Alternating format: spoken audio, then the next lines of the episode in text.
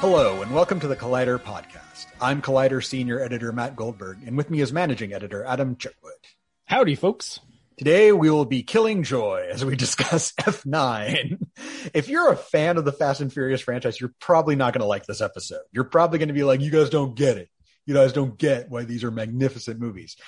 And you're right, we don't get it. So we're going to talk to each other about why we don't get it, why we do not quite understand the fanatical devotion this unlikely superhero series for all intents and purposes why it has inspired such devotion. But we're going to try to figure it out. Um, I, I just saw f9 this morning. I didn't see it until this morning because i was out of town uh, on vacation. And so i've paid money to see it. I saw it probably not under ideal circumstances. The ideal circumstances would probably be like the Friday night, the Thursday night it opens with uh, you know a raucous crowd and everyone's like, oh my god, they're going into space. Um, by the way, we will be going into spoilers. Um, the film came out last weekend. It did really well at the box office. It's now Wednesday, so presumably you've seen it, and if you haven't seen it, eh, have I think you have seen it. You really kind of have seen it. I think all these movies are largely the same. Um, but we'll get into that. Uh, we'll get into all of the the fast and furious of it all. Uh, you know, I guess uh, the question I'll just start with is what I'll always start with is Adam. What did you think of F nine? I'm so tired I already. I didn't hate it, honestly. Yeah. I did not hate it. This is probably the one I had the most fun with since Fast Five.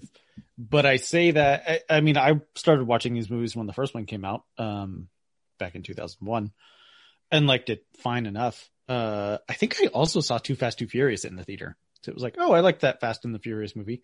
But those movies feel like entirely disconnected at this point. they feel so antiquated in terms of what this franchise has become um, now. And Fast yeah. Five like felt really fun and bombastic and cartoony. And I do remember specifically watching it and being perplexed. And then I just like clicked a switch in my brain and I was like, oh, Roadrunner, like cartoons. And then I like had fun with it then Fast and Furious Six came along. I was like, oh, this is boring.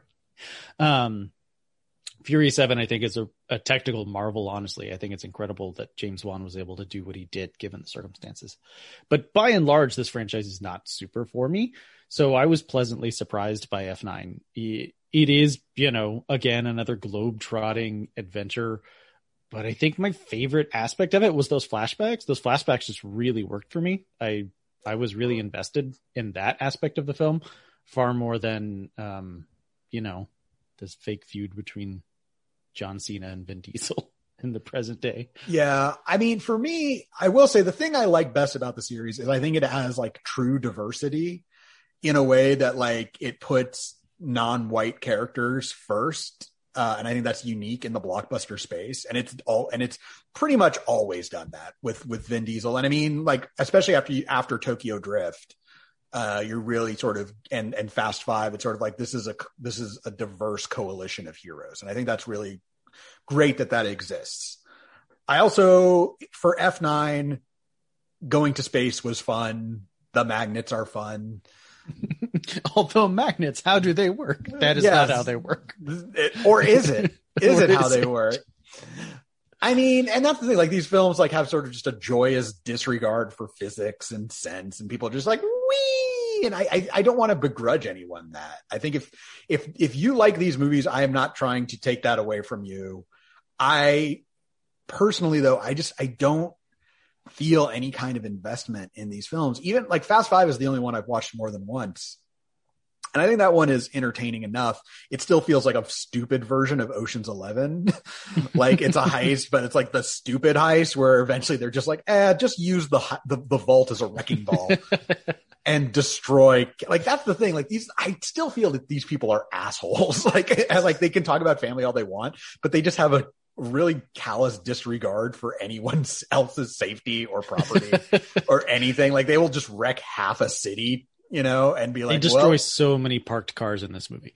I, I really want there to be like a spinoff about an insurance agent who sells fast insurance. He's like, the crewmate, the family might come to your town, and then what? Your car's just parked there, minding its own business, and all of a sudden it's chucked through a building. So really, at that point, don't weren't you aren't you glad you have Geico? So I just I feel like you know the characters are a little callous, and I don't feel like it's for as much talk about like family. Like I feel that the characters are very one dimensional and they each have their own specific role that doesn't really allow them to grow because ultimately this is the Vin Diesel show starring Vin Diesel. Yeah. So it's like Vin Diesel will get the character arc of the film, but everyone else sort to sort of like play second fiddle. And so it's like Tyrese, you're comic relief again. Ludacris, you're the tech guy who bounces off Tyrese. Nathalie Emmanuel, you're the tech girl. And Michelle Rodriguez, you're the love interest. And this is everyone knows their role. And it's just like, and then we all come together and it's family, but like the only one who has to like sort of go through anything. And even that's a stretch to say that like Dom goes through anything. Dom is basically like the moral compass. He's usually always right. And if he has some sort of realization, it's like, it doesn't really change him, his circumstances all that much. So like in this one, he's like, my brother killed our dad and his brother's John Cena. And his brother's like, I've always lived in your shadow. Now you're going to live in my shadow. And then Vin Diesel realizes that his, his dad asked his brother to murder him because he owed money. like I, that's what I think happened. It's like he asked me to cut the fuel line and I kept it a secret until this moment when I stopped keeping it a secret for no particular reason, just because the plot demands it. But anyway, so he's like, Oh, I guess my dad wasn't perfect and I should forgive my brother who wanted to start an apocalypse. yes, that was the thing. That's like they just kind of while driving just give each other a look where it's like, yeah, bro. Forgive yeah, me. We're family. We're family. and family means that, you know, sometimes you, you feel a little hurt and you need a hug and you just want to start the apocalypse. I will say there was so there's a single scene between Michelle Rodriguez and Jordana Brewster that worked really well for me when they're searching for Han, where they like have a conversation. It's essentially like the film's like Bechdel test scene where it's like, let's have them have a conversation about their own lives. And like that, I really perked up during that scene and then it just kind of like goes away. they don't really it, follow up on yeah, it. and then it goes away, and then it has there's an awful fight scene in a cramped apartment where you can't follow yeah. anything that's happening. Yeah, the close handheld action did not work for me in this movie. Um, but it like that felt like it had promise. The flashback stuff I felt like had promise, and honestly, all worked for me. And I think this movie, I was talking to some of our coworkers about this. Like this movie is a really good example of why you don't always have to de-age everything. Like I thought casting the young actors to play young Dom and young Jacob, like they gave really good. Oh man, could you imagine a de-aged Vin Diesel? Yeah. Holy shit! it would look like the boss it, baby. It would look so funny. It would be hilarious. Like they put like a fake wig on him. Yeah. And like, but he still talks the same. Oh, it'd be beautiful. No, they cast it really well. And to, to the point where I'm like, oh, they're setting up the young Dom Toretto Chronicles for Peacock. That's yeah, what, and I would maybe watch is. that because like that world I felt was more engaging than the kind of overtly cartoony one. Although, Although you go ahead with your Aldo, and then I'll well, go ahead. It is objectively funny when a truck falls on Tyrese, and then the score goes gong like a death bell. and then he just walks away. I was to say, although it's funny that young Dominic Toretto beats a man to death with a wrench, and then it's yes. like, and that then it's like, you know, oh well, we all we all make mistakes. that is so. That's another odd thing because that's where the movie ends. So the arc is that you know, like they split up as brothers and like hated each other, but like they reunite in the present day, and the movie ends with a flashback in the immediate aftermath of Dom murdering a man, murdering with blood on his face. Yes, telling his younger brother, "It's all going to be good, bro. It's all going to be no, good." What happens like right after that is that they just, have this rift. I just beat this man to death with a wrench. Why? What did he do? He was mean to me. he he sassed me, and he you know crashed into our dad even though our dad wanted to die in a fiery blaze because he owed I, money. I don't think he was trying to die. He was trying to throw the race. But, but like, yeah, I guess he was trying to throw the race, but it ended in his fiery death. yes. So his dad did not th- do a good job of throwing the race, I suppose. Yeah, that's true. I mean, also credit to Charlize Theron for making probably like two million dollars. Oh my god! Oh, get paid, Charlie. get paid. And she's also really good in the movie. Like her and her little good, bowl cut. good little villainous performance. She knows what movie she's in. That was fun. Yeah, that was. Yeah, I mean that's the thing. Like, I don't like it. I don't want to like, you know, oh, these are the worst films ever because I don't think they're the worst films ever. But I also feel like you know, for films that are like if if the, the, they're action films, and I find their action kind of rote and uninteresting. Like it starts, there's that big sort of chase through the jungle where they're being chased by the military, mm-hmm. and it's just like who who cares, man? Like it's just a ch- it's like these muscle cars. Will, it's like oh, we're gonna drive through a minefield. Okay, like where I I feel like there's just not a lot of sense to the construction other than let's destroy a bunch of crap which fine. I mean, people like explosions, but like to me, it wears thin after a while. And I watch these films and they're essentially like group on a mission films. And I watch this and I'm like, I see people going nuts for the Fast and Furious franchise. And I'm like, you guys know Mission Impossible is this, right? Like you guys know that like you could see really good action scenes that are meticulously constructed and that the lead actor is legit risking his life for your entertainment. like Vin Diesel is all well and good, I suppose, although apparently he can't show up to an interview on time to save his life. But you can't like he he's like if he has a stunt double. He does you know and, and to the point where and i guess his work ethic is to the point where where dwayne johnson's like i don't want to work with you anymore. I don't want to be on set with you anymore. the very funny thing about f9 is if you watch it consciously and you think about this any scene where the group is together and there's a wide shot, Dom is not in that wide shot. Dom gets his own medium shot so that when they shoot the wide shot, wide shot, Vin Diesel does not have to be on set. So it's very much like the whole gang is together, they're all uh-huh. talking, uh-huh. and then it'll cut to a single of Dom because Vin Diesel shoots his part whenever he wants. Right. You know what's funny is like up. like five to ten years from now, there's going to be an article in like Hollywood Reporter or, or some some publication, and it's going to be like the fast film behind the scenes, the fast and furious films weren't all about family. and it's like, and then it'll be like Vin Diesel was a dickhead and, and everyone will be like, yeah, obviously. Um, I did want to say though, to your Mission Impossible point, like I agree those are objectively much better films, but I also think the diversity of the Fast franchise can't be discounted. No, no, it can't that be discounted. Plays, that plays in a different way Mm-hmm. These films are different kinds of movies. They're very much popcorn. Like Fallout is a pretty serious Mission Impossible movie. Like it's still very fun, but the stakes are pretty. Yeah, I'm talking more about like if you're looking at action scene construction. Yeah, yeah. yeah. If you're looking, if you're pound for pound, who is putting the best set pieces out there with this kind of like we're a team and we're in a mold.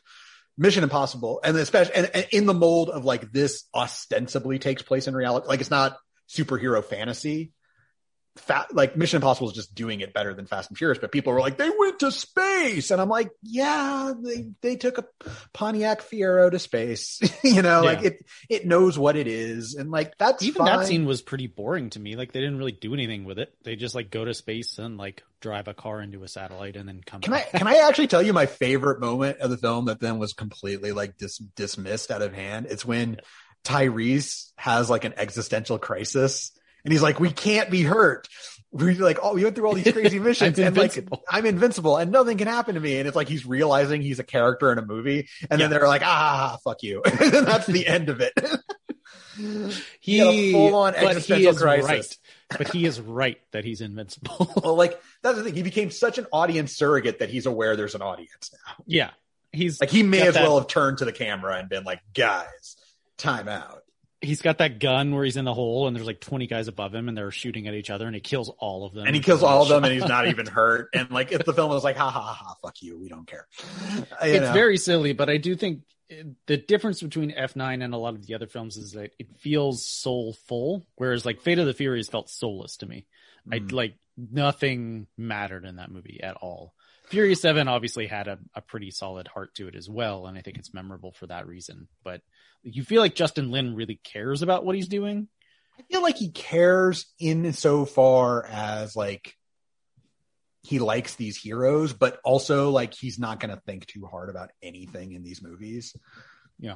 Like for instance, Helen Mirren shows up for no reason.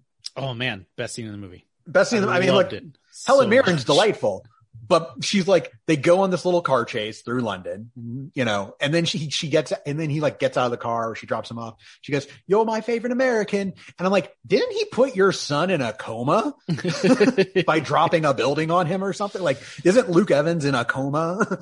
Now, I think so. I honestly can't remember, but Like- that scene, like Vin Diesel is giving an entirely different performance in that scene, and it's so much better than his performance for the rest of the movie because he is so focused on being taken seriously. Whereas with Helen Mirren, it's really flirty and like he kind of, like for once, will give up the screen a little bit Mhm. in that scene, Yeah. where he will not defer the screen to anyone else. that that's the thing. Like you, that to me is sort of the central conflict of Fast and Furious. Is like it wants to be this team based family kind of thing, but it really is like at odds with Vin Diesel's ego. And at that point, you may as well just make Riddick movies or the Last Witch Hunter movies, which which were just like you are the star, and also you're doing your nerdy fantasy shit that you love, your nerdy sci-fi crap. I mean, like, if we're being honest, the most interesting character arc in the entire franchise, whose arc to follow, would be Letty. Because Right. like she lost herself. She lost Mhm. her identity. She did Yes. terrible things. That is the most interesting character. And like they kind of I guess she gets a little more to do this time. And like I said, that that scene with if her she, and if she wanted more to do, she should have been Vin Diesel. Yeah. Well, she tried. I mean, remember there was that whole dispute Yes. of like, we're not coming back if you guys don't beef up the female characters. And so they gave them that one scene in Tokyo where I would I would be willing to wager that that one scene was one of like three or four scenes, and like that one is the only one that that made made the the final cut. Yeah. Yeah. Yeah. possibly. I mean, I just, you know, these films, they, they happen and I just, I mean, people go nuts for them. And not just like people in the sense of like, oh, the common people, like you and I know other critics and they just like love these movies. They Yeah. just like, these are the best films. and I'm like, are they? Are they my the wife best? really loves them, like unironically, like thinks they're a blast and goofy. Like she loves the. I love, you know, here, here's the thing, man. Like. I I'm sure I sound like the worst fucking killjoy in here, but like I love like goofy, like wild action movies too. Like I like, you know, give give me John Woo's hard target all damn day, you know? I mean the, you know, or to just keep on John Woo, like face off. Like I have like fun with these like these other kind of action films, but like the Fast series to me, I feel like it's actually I don't feel like it's insane enough. Like, I mean, the magnets and the space stuff were fun, but if you look at large chunks of this movie is just like car chase, smashy, smashy car stuff. And like, that seems to be the only trick that they have. Like, there's no like cool stunt performance. I did like, I will go back and say, I did like John Cena's little zip line gun. That was, and he's just zipping along the city. That was really fun. Very chill, just ziplining over Edinburgh. Edinburgh. Yeah, that was I liked that a lot. To me, that's the stuff that I go for. Whereas like we're gonna smash and crash through the whole city. Then I just feel bad for the residents of the city, to be perfectly honest. Like it reminds me, I think it was in I think it's Fast Five, that where they're in Rio, Mhm. like they're hiding out in Rio and they just like completely demolish favelas, like just just Are you sure you're not thinking of Bad Boys 2? Yeah, that could also be. ba- Well, that was that was Cuba. That was Yeah. in Cuba, not uh, Rio. But yeah, I don't know. I, I, I these these films baffle me because I got to say, for large chunks of F nine, I was kind of bored. I, Mhm. And again, maybe that was just the setting in which I saw it. But I also, I've never really had the need to revisit any of these films. Like, like I said, the only one I revisited was F was Fast Five. That was on an airplane, and I was like, eh, why not? Like, I- they're not films I have any particularly particular affinity for. Like, I couldn't tell you why we should care about these characters or why they matter. And yes, there is sort of a professional wrestling melodrama to it, but even there, it's a little redundant. Like, I mean, if you look at John Cena's character in this, is he that different from Hobbs in the sense of like, here's a beefy, here's a guy that's bigger than Vin Diesel that Vin Diesel can beat. Yeah, that he can dominate. that he can beat that like he can beat and they're going to be enemies but by the end they will be friends because Vin Diesel proved he was the superior male I mean, it's setting up another family conflict. Obviously, Jacob is not his biological brother, or or at the very least is like his half brother or something. Like that reveal is probably coming. But yeah, it does feel like uh fuck Dwayne Johnson, get someone else because Vin and Dwayne are not uh, speaking at this moment in time. it's like oh yeah? Well I'll just get another beefy wrestler and you'll see. You know he'll be my new best friend. But speaking of which, even Hobbs and Shaw, I do not like that movie. I found that I think movie Hobbs and Shaw is at least- I went for Hobbs and Shaw more because at least Hobbs and Shaw has a dynamic that like works in the sense that like Hobbs and it's a buddy it's a buddy comedy So like Hobbs and Shaw are different and they're like trying to dick measure each other for the entire movie. And like Dwayne Johnson and, and Jason Statham have comedic tom- timing, which Vin Diesel does not. And so like watching them sort of bounce off each other, I do think the film kind of wears out its welcome, but at least it's sort of like full sci-fi, goofy kind of whatever. I, I, I think it's uh, still a little too long, but I at least I feel like the dynamic in Hobbs and Shaw is working. Whereas, like like I said, like with Fast and Furious movies, like you can't keep telling me this is about family when the Dom stuff just overshadows every single thing. Like no one else really gets a chance to shine. Everyone else gets sort of their narrow little column mm-hmm. to do what they're they're supposed to do. And they rarely get to step outside of it. And and that's a shame because I think, you know, it would be better to see this if, if you're if you're going to tell me this is an ensemble let it be an ensemble but it will always be the vin diesel show yeah i guess that's why f9 worked better for me because i liked you know the flashback is still Dom's right. story but it's a different actor well it adds and, I, and i agree it, it adds some texture to it it adds something it explains dom in a way that makes him more than like I live my life a quarter mile at a time. Like what yeah. what does that even mean, dude? What what does that even mean? Hobbs and Shaw, I thought also just like looked dreadful. Like just that, I thought the action was horrible. Just such like, and I guess like if we're gonna talk about like comparisons, they're not trying to be Mission, they're trying to be Marvel.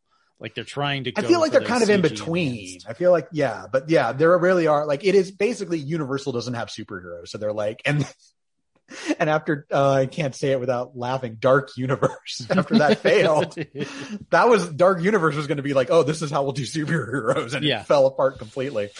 Um, Javier Bardem as Frankenstein's monster. Johnny Depp is the Invisible Man. so invisible, you never saw him. so invisible. I just, it would have been so good at the end of Mummy if Tom, Tom Cruise was like, and I couldn't have done it without you, Invisible Man. that would have been great uh, almost as good as, but what are we doing here? Thanks for bringing me back to life. But what yeah. are we doing here in the middle yeah. of the desert? the hell are we doing here? What a great film. Um, but yeah, so, so Fast and Furious is like Universal, how Universal does superheroes. And look, these movies are, people love them. They're massive hits overseas. I get why they exist. And look, if you like it, more power to you. I don't want to, you know, say like boo anyone who like, I don't care if people like Fast and Furious movies. They're I think they are ultimately harmless. Uh, I just, I wish it's sort of like I wish I could be as enthused about them as everyone else, as, as so many others are. Like I, yeah. like every time I go in, I'm like, oh man, maybe I'll, maybe this time I'll really have fun with it. But I've seen not all nine of them now, plus Hobbs and Shaw. I think I've, I've formed, I have an informed opinion. I think I've given not, it a shot. I have not seen Tokyo Drift. I've tried to watch Tokyo Drift multiple times, but I couldn't do it. Couldn't so were you confused when like Lucas Black showed up in F9? I mean, I just Wikipedia it. like he was in, wasn't he in Fate of the Furious or Furious Seven or something? He came back. He was in one of them as a cameo, and then this yeah. one they give him an actual role. Yeah, kind of, but it was just like, what do you do? Well, he's like, kind rockets. of. Oh, we make rockets at an airport, and no one bothers us. yeah, totally fine. Totally we just true. we make rocket cars and no one seems to mind. Uh, maybe it was just this the burn of Fate of the Furious, which I just thought was absolutely dreadful and soulless and boring, bored me to tears. So yeah. I was like, oh, F9, like there's little color and there's some dramatic shading and like it's it's really ambitious in terms of everything it's trying to do. You get the Han stuff and the flashback stuff and the brother stuff and yeah, Vin Diesel I, goes into his mind palace. Goes into his mind, almost dies. Goes into a mind palace. goes into a mind palace. Yeah, I mean that was look, some like interesting filmmaking. Like that felt like some inspired filmmaking on Justin. And look, I don't have anything really against Justin Lin. Although again, I think if you're going to do those close quarters fight scenes, hire a better second unit director to to mm-hmm. do them. Um, but like, yeah, I even like Star Trek Beyond. You know, I think Star Trek Beyond is fun for what it is. Um, but you know, I feel like, yeah, these fast movies, they unfold. People dig them. I wish I could be part of that crowd. I, they say they're going to make two more. I imagine that's not true. I imagine they'll make way more than two more. Like they'll may take a little break, but they're you, you, this is like a huge cash cow for Universal. It'd be sort of like Disney, like, and we're done with Marvel movies. Like, no, you're never done with Marvel movies. Yeah, that makes sense. Yeah. I mean, I don't know. We'll see. Maybe they'll just they'll probably just do the prequel, like the Adventures of the Young Dom Toretto.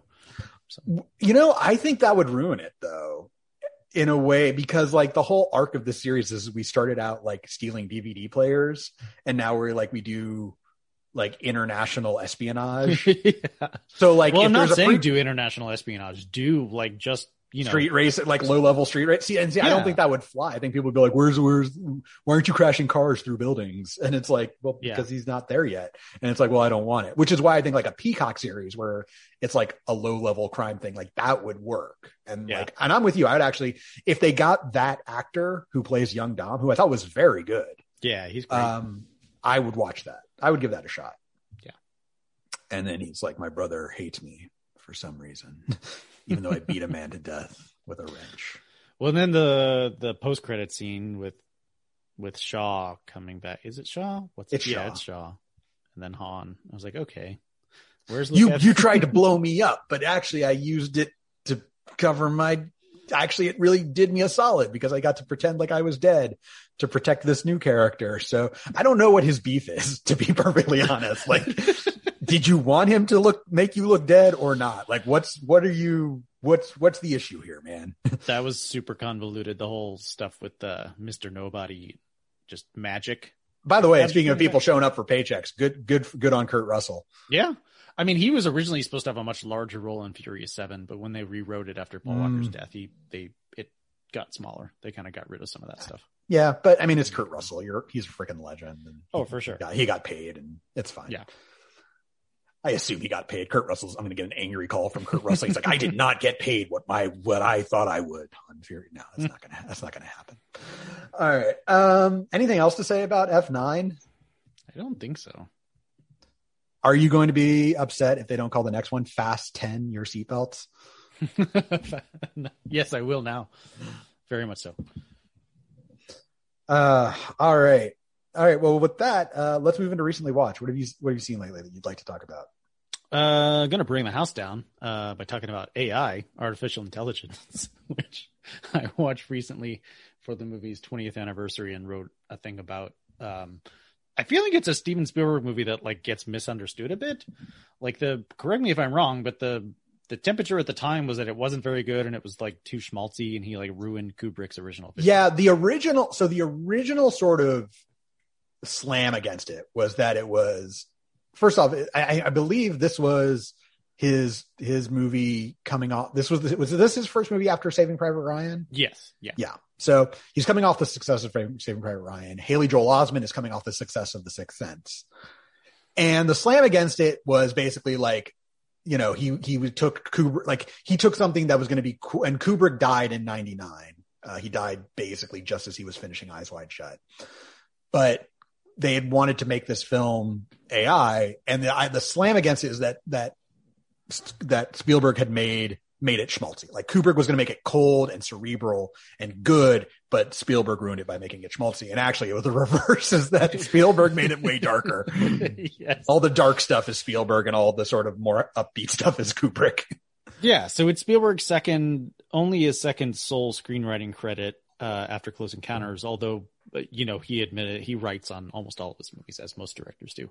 Um, but rewatching it, and I had seen it before, I'd seen it a number of times. Like it's just tremendously sad, mm. just a very sad movie. Yes. you know, it's it's this Pinocchio story of this this robot boy who wants to be a real boy and whose mother abandons him, and he thinks if he finds the blue fairy, she'll turn him into a real boy.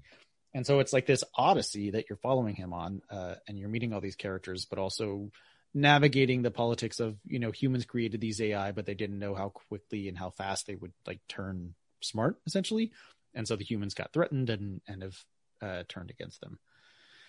And you know the ending is what I wrote about, and I won't go into it here if people who haven't seen it, but like the ending I think is incredibly bleak. To be fair, you've had 20 years to watch it. if you're sure, but like if you're younger, like that's true. if you're younger, it is. It is. Yeah, I don't even. Know. Is it streaming anywhere? It's not streaming anywhere. I don't think. Mm. Um, not to my knowledge. I bought it on Blu-ray for ten bucks, uh, and it was well worth the price.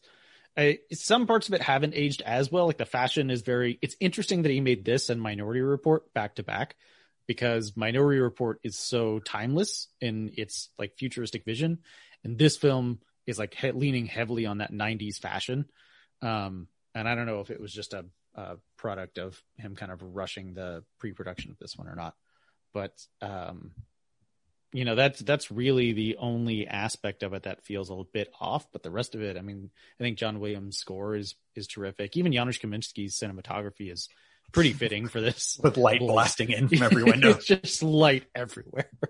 Um, and you know, this was uh, part of his uh, his Running Man trilogy. It was this, Minority Report, and Catch Me If You Can. Mm. Like Spielberg made like three films in a row of like somebody on the run, um, and I think they play pretty well together.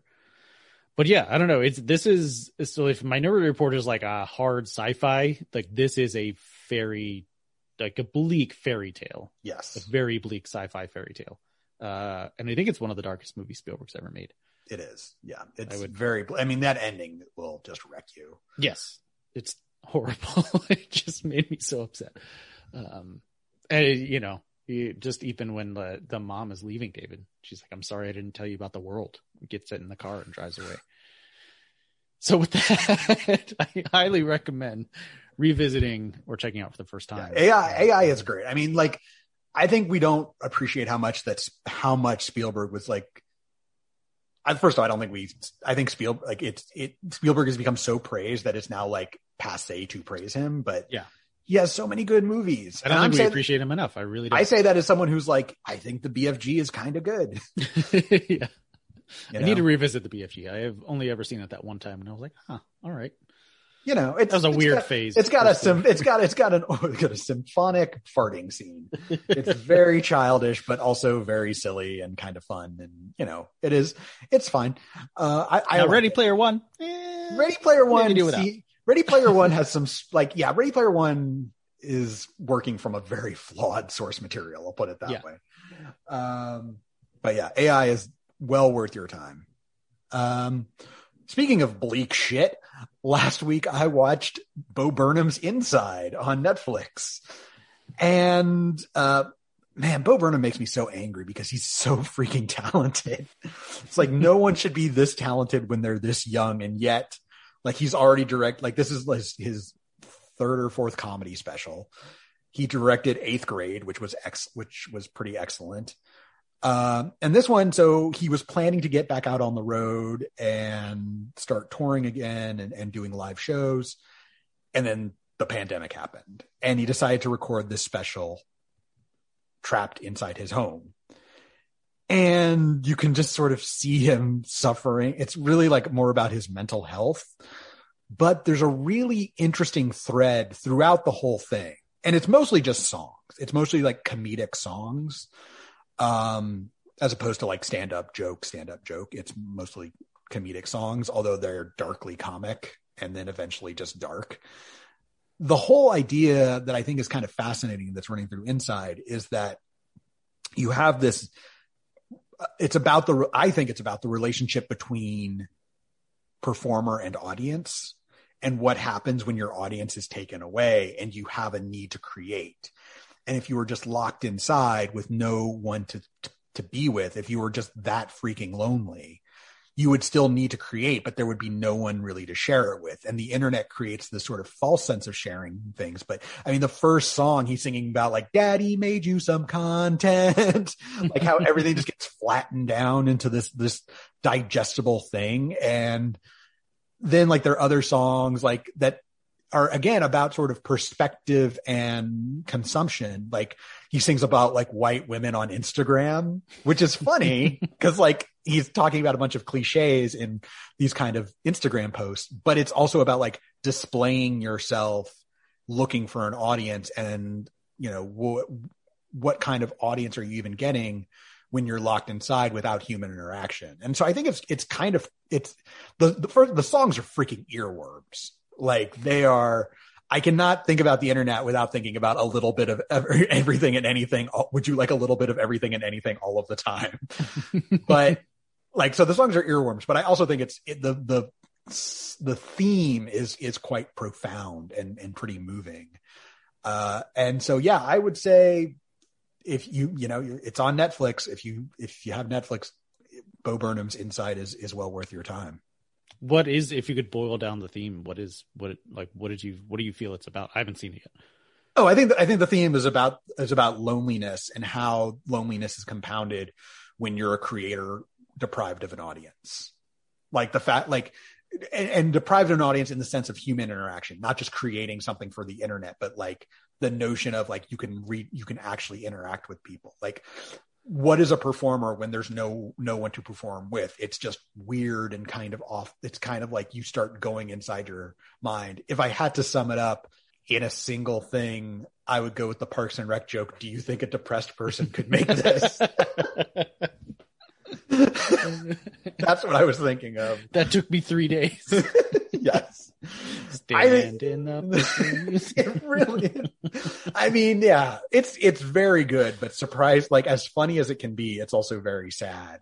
Um, and it's also like it's lampooning like Twitch streamers, it's lampooning reaction videos because it's all these things that require an audience, but the internet gives you a false sense I don't want to say of community, but a false sense of interacting with people. And that really like we really got that during the pandemic. Yeah. Like it was not human interaction. It was not real.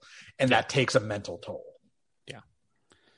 We now that we brought everyone down. Now brought everyone every aspect way down. Um, thank you so much for listening. if you want to keep up with this podcast for whatever reason, I don't know why you should follow us on Twitter. Adam, where can we find you on Twitter? At Adam Chitwood.